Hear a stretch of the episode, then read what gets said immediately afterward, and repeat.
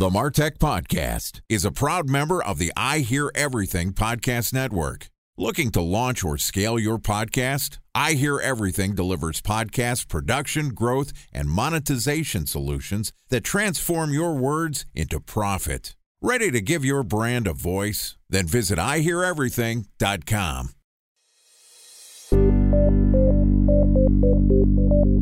From advertising to software as a service to data.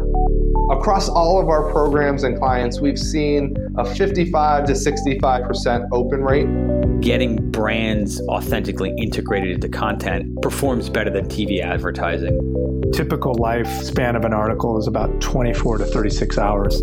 If we're reaching out to the right person with the right message and a clear call to action, then it's just a matter of timing.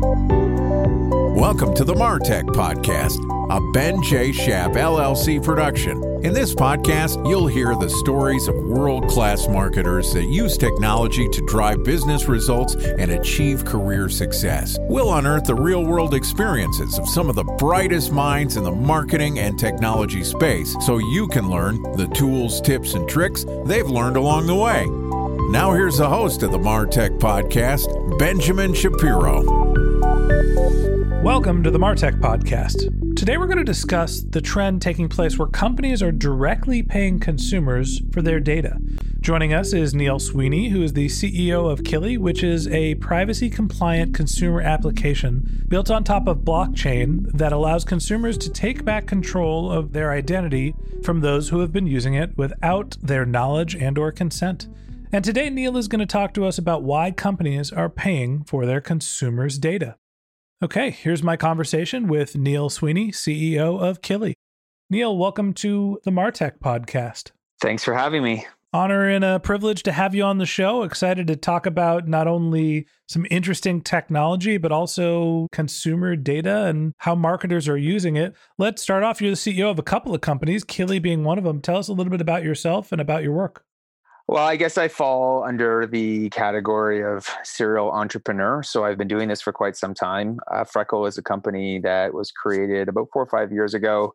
Its main focus is primarily to provide brands, platforms, and advertisers with a measurement on their media spend so that they can determine whether or not it's effective in driving people into locations. As a byproduct of that, we also provide um, data and targeting segments to those same types of Fortune five hundred brands. And then in May of last year, we launched Killi, which is a product underneath the Freckle brand, but it's got a bit of a different slant to it. Its core is, as you mentioned, is it's a consumer application that allows consumers to take back control of their identity slash data.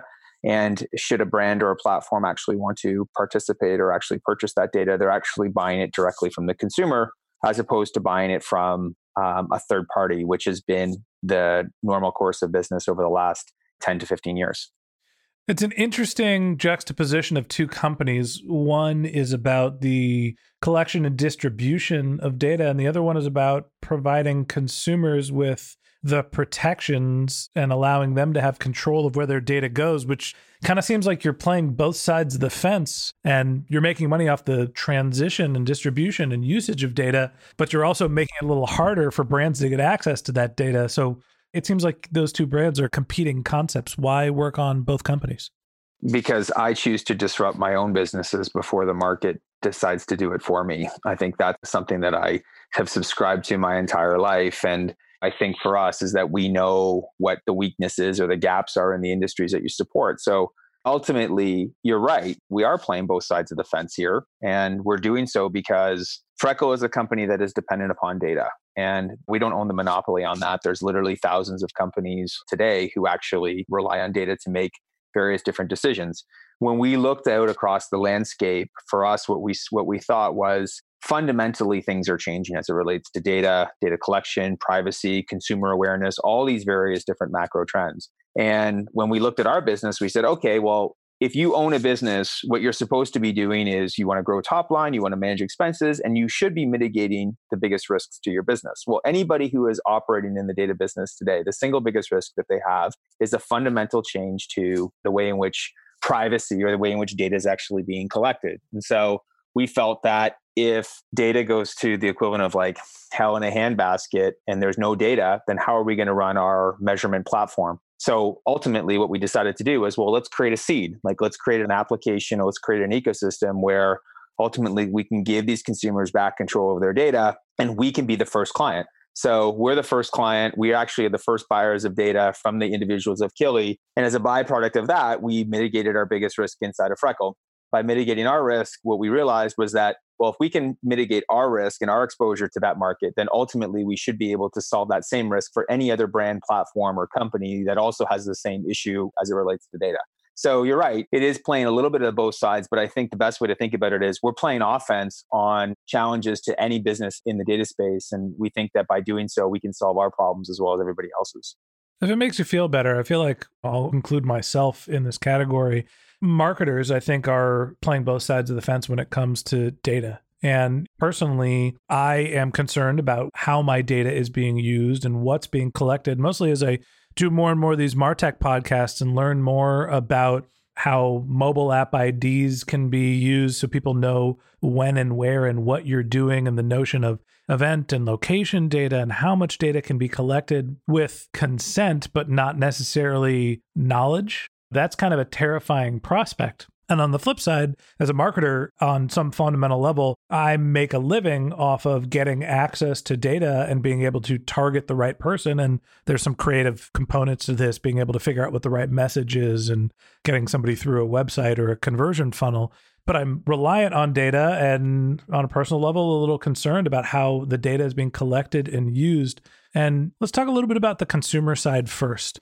Your brand Killi enables people to essentially take control of their data and be able to monetize it without going through things like Facebook or any of the social platforms or Google. How are you able to control your data? How are you able to gain that control back? And what's the reason why you should sell it to a brand? Okay, there's a lot to unpack there regarding the conflict between being a marketer and data. I think you shouldn't have to compromise. The marketing industry works on data. There's nothing wrong with that. Um, ultimately, the way in which we're collecting data is fundamentally changing. Marketers, brands, and platforms just need to be able to include the consumer moving forward because that's the trend. And when you look at that consumer, the reality is, is most consumers have no comprehension as to what data is being collected, what the value of that data is, how that data is being used, et cetera. And there is a value proposition when you go to a website where by me being able to go to the N F L dot com, for instance, or any other website, I'm permitted to go on that website in exchange for me giving data to that platform so that they can actually put advertising on top of that to monetize. Everybody generally loosely understands that value proposition. But I think what's happened over the last number of years is that people haven't communicated to the consumer that the actual value prop has changed. Is that it looks very similar on the front end, but what's happened is your ability as a consumer to consume content is finite. So the amount of hours in the day and the amount of hours that you can watch movies, browse the web, et cetera, is finite.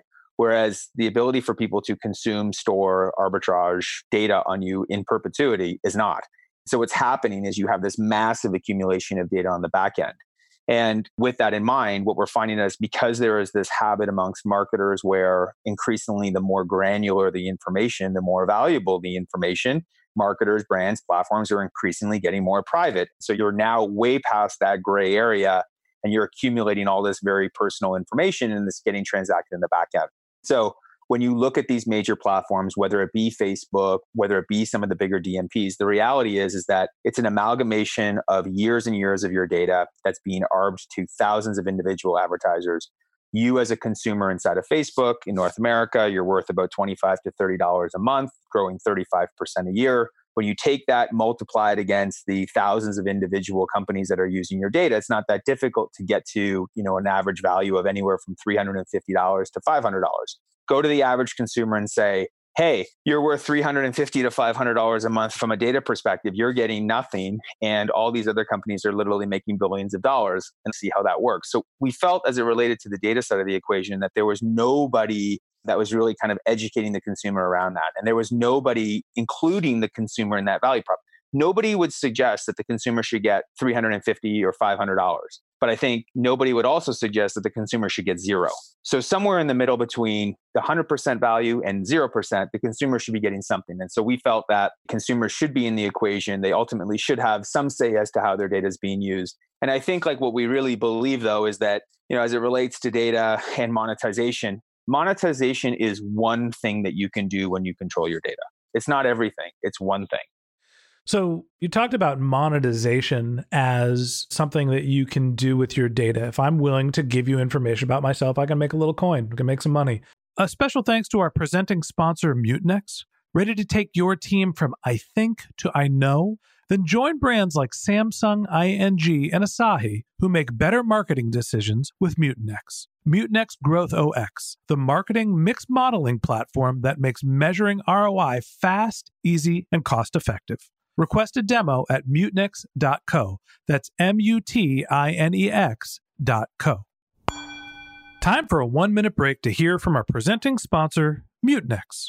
In nineteen nineteen, John Wanamaker said, half the money I spend on advertising is wasted. I just don't know which half. Well, the advertising landscape has changed since then, and instead of reaching your audience on two channels, you're probably reaching them on twenty.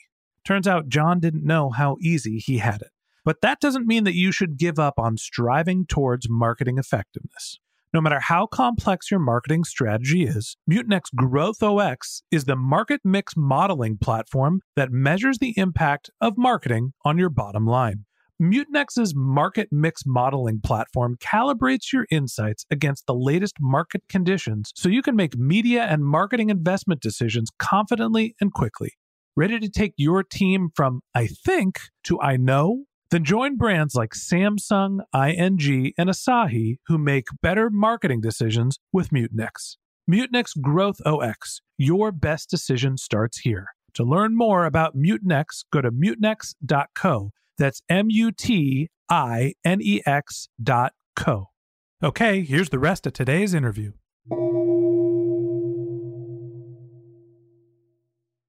What are some of the other things that you can do with your data? Well, things such as authentication is one. There was a lot of news around the Apple login as it being competitive with Google Connect or being able to uh, Facebook Connect or logging in with your Google address. And I think you and all your listeners would know is that you can sign into a website using your Facebook address or your Google address. And all that's really happening is that it's allowing Google to actually accumulate information on you outside of their walled garden. Same with Facebook. Apple came into the market a couple of weeks ago and basically said, well, we're going to do the same thing, but it's going to be more private. So what they're doing with those types of things from an authentication point of view is they're validating that you are who you are. Well, what if you actually had that deterministic persona sitting inside of a profile that was controlled by you, that is. Killi? So what are they looking for? They're looking for a validated email address. They're looking for age. They're looking for gender. They're looking for whatever it is, government issued I D. They're validating that it's you. So I think like once you actually start to put data underneath the consumer's control, you start to solve a bunch of things. Yes, you can monetize it. Secondly, why can't I log into Facebook using Killi authentication or Spotify using Killi authentication? Why do I have to use Facebook? Why do I have to use a third party to authenticate in with my own data? That's crazy. And just last week, we saw a situation again where Capital One gets hacked. And I think this is the same thing that nobody else really wants to talk about is that when you store data today, in a centralized spot, and you store it underneath a security protocol, you're basically asking to get hacked. So the only way that the hacking is ever going to stop in the future is if you actually distribute the data. And if you're going to distribute the data, why wouldn't you distribute it back to its rightful source, that being the consumer? If you do that, you solve all the problems in the market. You solve privacy, you solve security, you solve consent, all of them. So I understand the interest from a consumer perspective for the desire to be able to protect your data, right? To be able to say what you're telling companies. And the concern that I have is, you know, there are utilities that a lot of people really want. People love using Google. They love Facebook for the most part. Instagram, they love. Facebook seems like a necessary evil these days, but they're putting more and more information about themselves and about their search history into these digital platforms and then using some of these tools for sign-in, finding other pieces of utility. And there is value out of that. And if you take away the value exchange from giving your data for this service, then consumers are going to end up being charged for those services, right? There's still going to be a need for a social network. So no, no, no. Is that not true? Yeah, that's not going to happen. So it's like, that's the Sheryl Sandberg bullshit argument, which is we're going to start charging you for accessing Facebook. That's ridiculous. Like, you can go to Facebook today, you can go to the settings, you can download fifteen years worth of your Facebook data, put it into an eighty meg JSON file that's sitting on your computer. Don't tell me that you need that data to actually run Facebook day to day. That's crap. Like, it's just not true. It's like, everybody understands that there's a base level value exchange between the publisher, the platform, and the consumer. The problem, though, is that it's a bait and switch, because the publisher, the platform, or the social network is not being truthful as to how much data they're collecting. They don't need all of that data to actually allow you onto the platform. Ultimately, when you're Facebook and you have two point two billion users and you do one hundred billion dollars, one hundred billion in top line, you have forty billion dollars a year in EBITDA. You're going to tell me that you, quote unquote, need the data? That's crazy. You have forty billion dollars in profits off of those two point two billion people. You clearly are doing just fine. I think the idea is, is that people are okay with sharing data. I think all the user groups, everything that we've done with the individual users, is that they're okay with it. The thing that consumers hate is when you mislead them and you tell them that, and you don't tell them the data that you're collecting. That drives them nuts. If you said to them, hey, if you come on this service, you need to provide us A, B, C, and D. And if you provide us even more than that, we're going to give you more features, or we're going to give you something in return other than the content. People would happily do that. But there's this perpetual aggregation of data with no communication to the consumer. And ultimately, that's the ticking time bomb. That's ultimately going to happen. So no, I don't necessarily believe that there has to be this quote unquote charging. The value proposition needs to be recentered. I think that's ultimately what needs to happen. So I don't think we're disagreeing. I do think that you're saying, hey, there is some sort of fundamental value exchange that needs to happen. And where you're taking issue is with the amount of data that's being collected. I was more philosophically saying, if consumers at large take their data away from a platform, then the platform can no longer function as an advertiser. Facebook, using them as an example, cannot target everybody that's on the platform without some level of baseline data. Now, one hundred percent. They're collecting data that people are unaware that they are collecting, right? They're leaving on location settings and being able to track their every move and all sorts of things that maybe the average consumer, my mom, my dad, probably don't know, that when they're going to the movies, Facebook knows what movie they probably went to.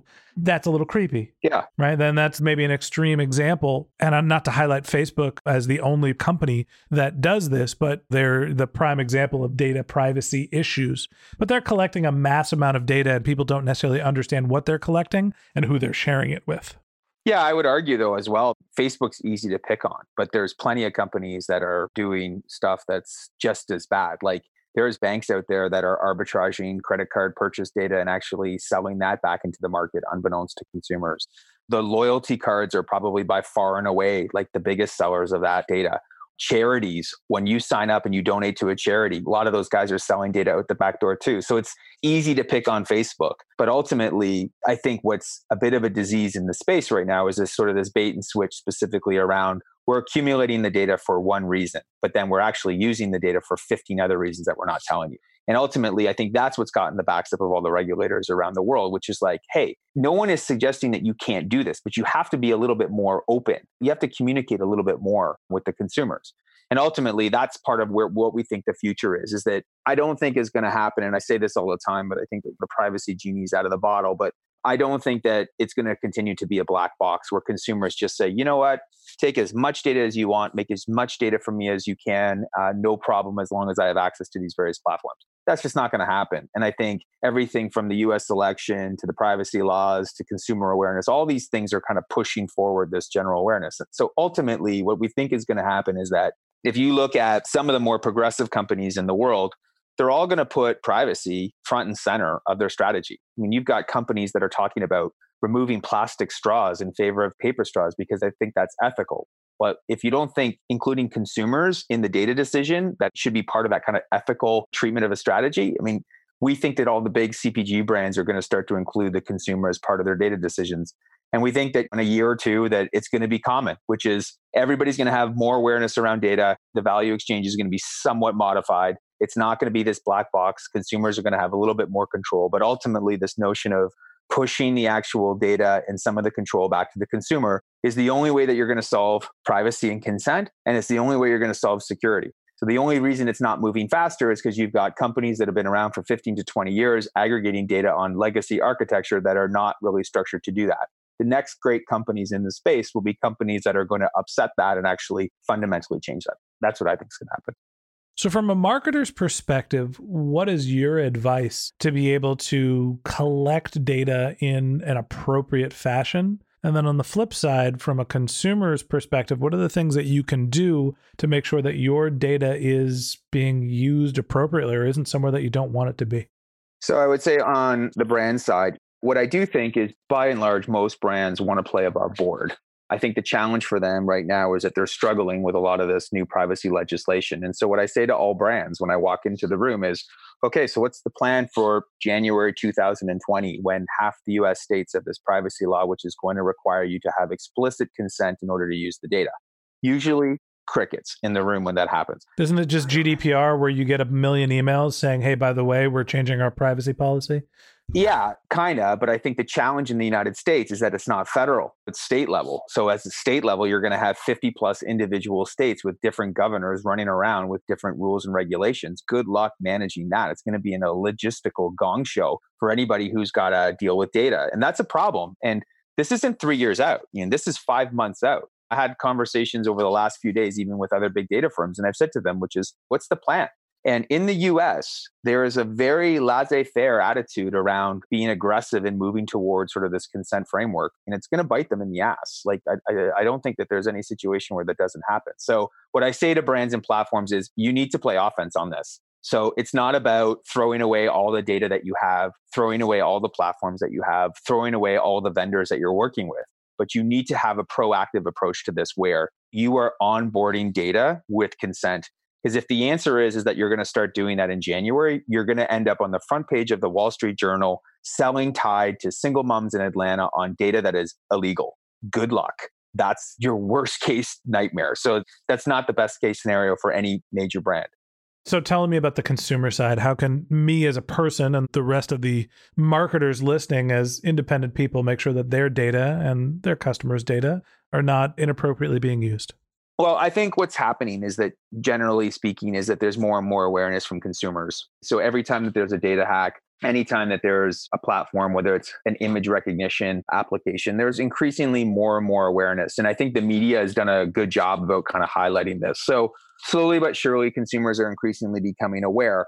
I think a lot of the stuff from a consumer perspective is actually being done for them. So what you're seeing, whether it's from the operating systems of Apple and Android, or even from smart speakers or from social networks, et cetera, is that they're starting to clamp down on things like that. They're starting to say, you can't use location always on, or we're going to stop listening in the background, these various different things. So I think a lot of the operating systems are doing that stuff. From a consumer point of view, just being aware of what you're enabling from a settings perspective, I think that slowly but surely as consumers become more aware, those types of things are going to change.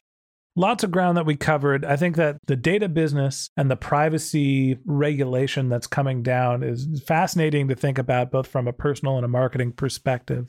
And we're going to continue the conversation with Neil tomorrow about this same topic. So that wraps up this episode of the MarTech Podcast. Thanks to Neil Sweeney, C E O of Killi, for joining us. In part two of our interview, which we're going to publish tomorrow, Neil and I are going to talk about some of the best practices and most ethical practice you can use for blending offline and online data. If you can't wait until our next episode and you'd like to learn more about Neil, you can click the link to his LinkedIn profile in our show notes. You can send him a tweet at Neil Sweeney C E O, that's N E I L S W E E N E Y C E O. Or you could visit his company's website, which is killi dot io, K I L L I dot I O. Just one link in our show notes that I want to tell you about. If you didn't have a chance to take notes while you were listening to this podcast, head over to martech pod dot com. We have summaries of our episodes, contact information for our guests. You can sign up for our weekly newsletter, get our content delivered to your inbox. You can also send us your topic suggestions or your marketing questions, which we'll answer live on our show. Of course, you could also reach out on social media. My handle is Ben J Shap, B E N J S H A P on LinkedIn and on Twitter. And if you haven't subscribed yet and you want a daily stream of marketing and technology knowledge in your podcast, podcast feed. In addition to part two of our conversation with Neil Sweeney, the C E O of Killi, we're going to publish an episode every day during the work week. So hit the subscribe button in your podcast app and we'll be back in your feed tomorrow morning. Okay, that's it for today, but until next time, my advice is to just focus on keeping your customers happy.